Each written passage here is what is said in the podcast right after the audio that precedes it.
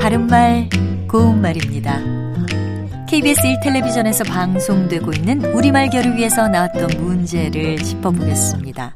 오늘은 우리말 달인 도전 1단계 문제로 두 개 중에서 맞는 표현을 맞히면 됩니다. 먼저 불쑥 끼어들다와 불쑥 끼어들다 중에서 맞는 것은 어느 것일까요?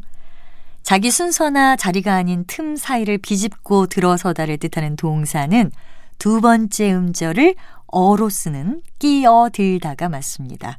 그런데 이 표현은 글자 그대로 끼어들다로 발음해도 되고요. 끼어들다로 발음해도 됩니다. 다만 글자로 쓸 때는 끼어들다로 쓴다는 점에 유의하시면 되겠습니다. 두 번째, 거무튀튀한 얼굴과 거무 튀튀한 얼굴 가운데 어느 것이 맞는 표현일까요?